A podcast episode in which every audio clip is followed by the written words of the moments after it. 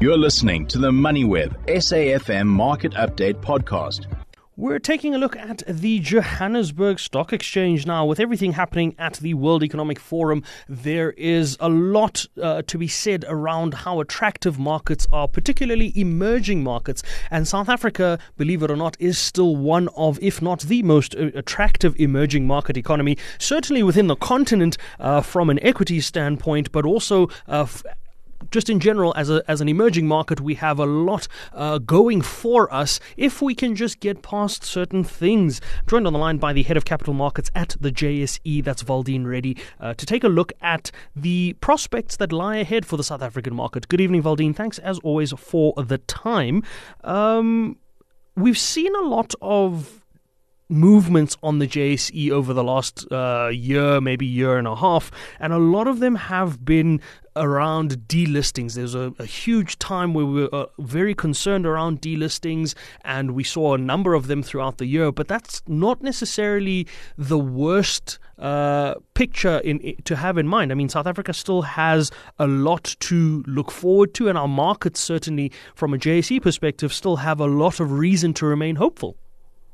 Absolutely. Good evening, uh, Jimmy, and thanks for having me on the show. You're absolutely right. South Africa's faced some headwinds, and I think the two ways to look at this is one is the macro and the operating envi- environment for us as a country. One on a standalone, but also relative to the world, where um, you've had other markets outperforming and lots of geopolitical pushes and pulls that, pulls that added uncertainty. And then the second is what is the liquidity and uh, capital raise perspective of South Africa and what can be controlled and what can be what we can be proactive about. And both of those really are at a critical point right now that they need to converge to get the narrative right. So what are the opportunities? South Africa still both deep and liquid markets. And you're absolutely right. While we haven't had a huge pipeline of IPOs, that actually is the uh, global picture at the moment. Uh, through high inflation cycles and through rising interest rates, uh, people have actually gone more to more safe haven assets and, and actually just with interest rates up globally, people have gone into those types of assets. So equities markets haven't been involved. And bar a few countries like India that's got GDP growth that is close to six to eight percent or um, or certain markets in Hong Kong or Saudi Arabia that's been reforming its um, its IPO market or select pockets in the US. Uh, you haven't seen a good IPO landscape across the board, so it hasn't been a time for equity markets. And the delisting space in South Africa has been really in the smaller and mid cap space and not so much in the liquidity of our market. The liquidity of our market still stands in those top 40. So South Africa still punches way above its weight. We are top 20 market in the world. Our equities market is um, offering deep value at the moment international investors are actually underweight South Africa. So it creates an opportunity that if we get the macro right, get some delivery on growth, growth, if we get fiscal stability through the SOE reforms, as well as in opportunities to yield the right valuation in the equities market, and as cycles turn, our market bodes very well for next year as people could move to a higher position in equities and in emerging markets for South Africa on a standalone. And secondly, even in our bonds market, on an absolute basis on yield, on a risk reward basis, South Africa has very good real returns, which will be a focus point next year. So while we have challenges, there's definitely a positioning and relevance element that we all need to lean in on to get um, interest into South Africa. It may not solve a delistings narrative, but it will certainly build a stronger pipeline for capital raise across equities and debt, as well as get more offshore investors in and more local investors invested in our local markets. Valdene, you mentioned something about the uh, macro picture wanting to see a lot more stability. That, that that sentiment at the moment wants to see some of the underlying issues being tackled. Where are we seeing?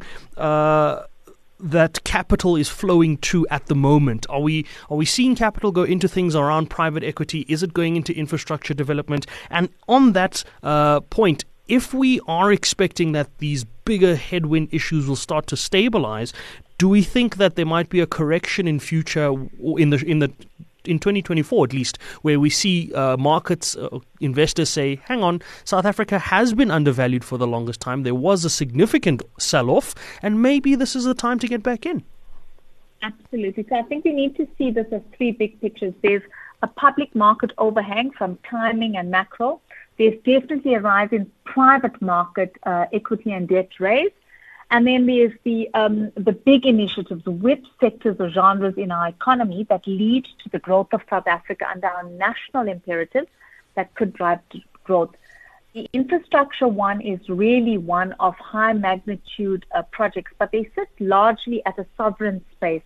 So it's really important that public and private sector work to grow their segments through infrastructure investment. And that is really taking a bet on the country.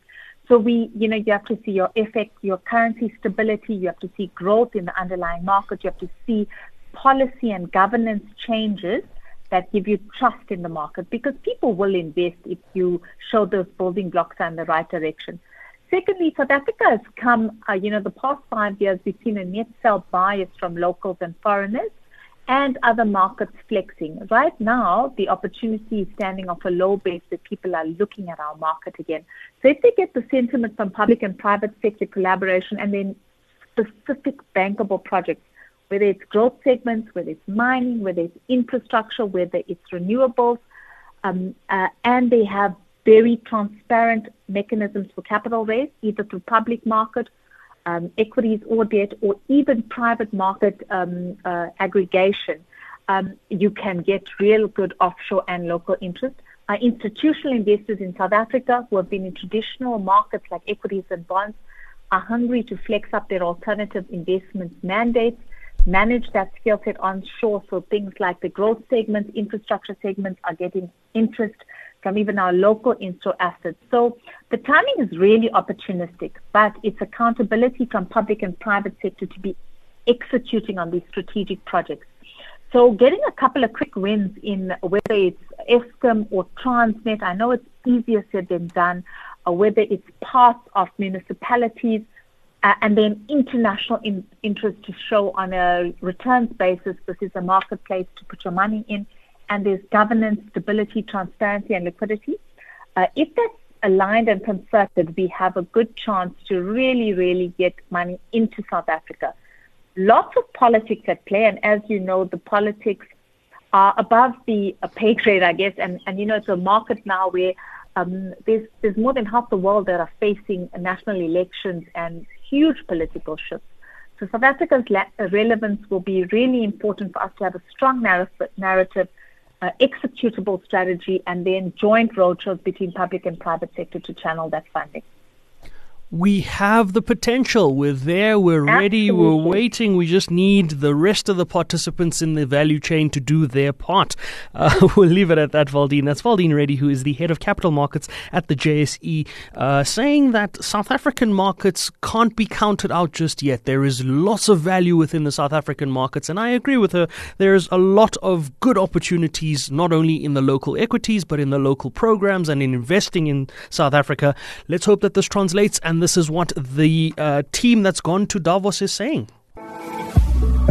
You've been listening to another MoneyWeb SAFM Market Update podcast, uploaded weekdays at 7 p.m.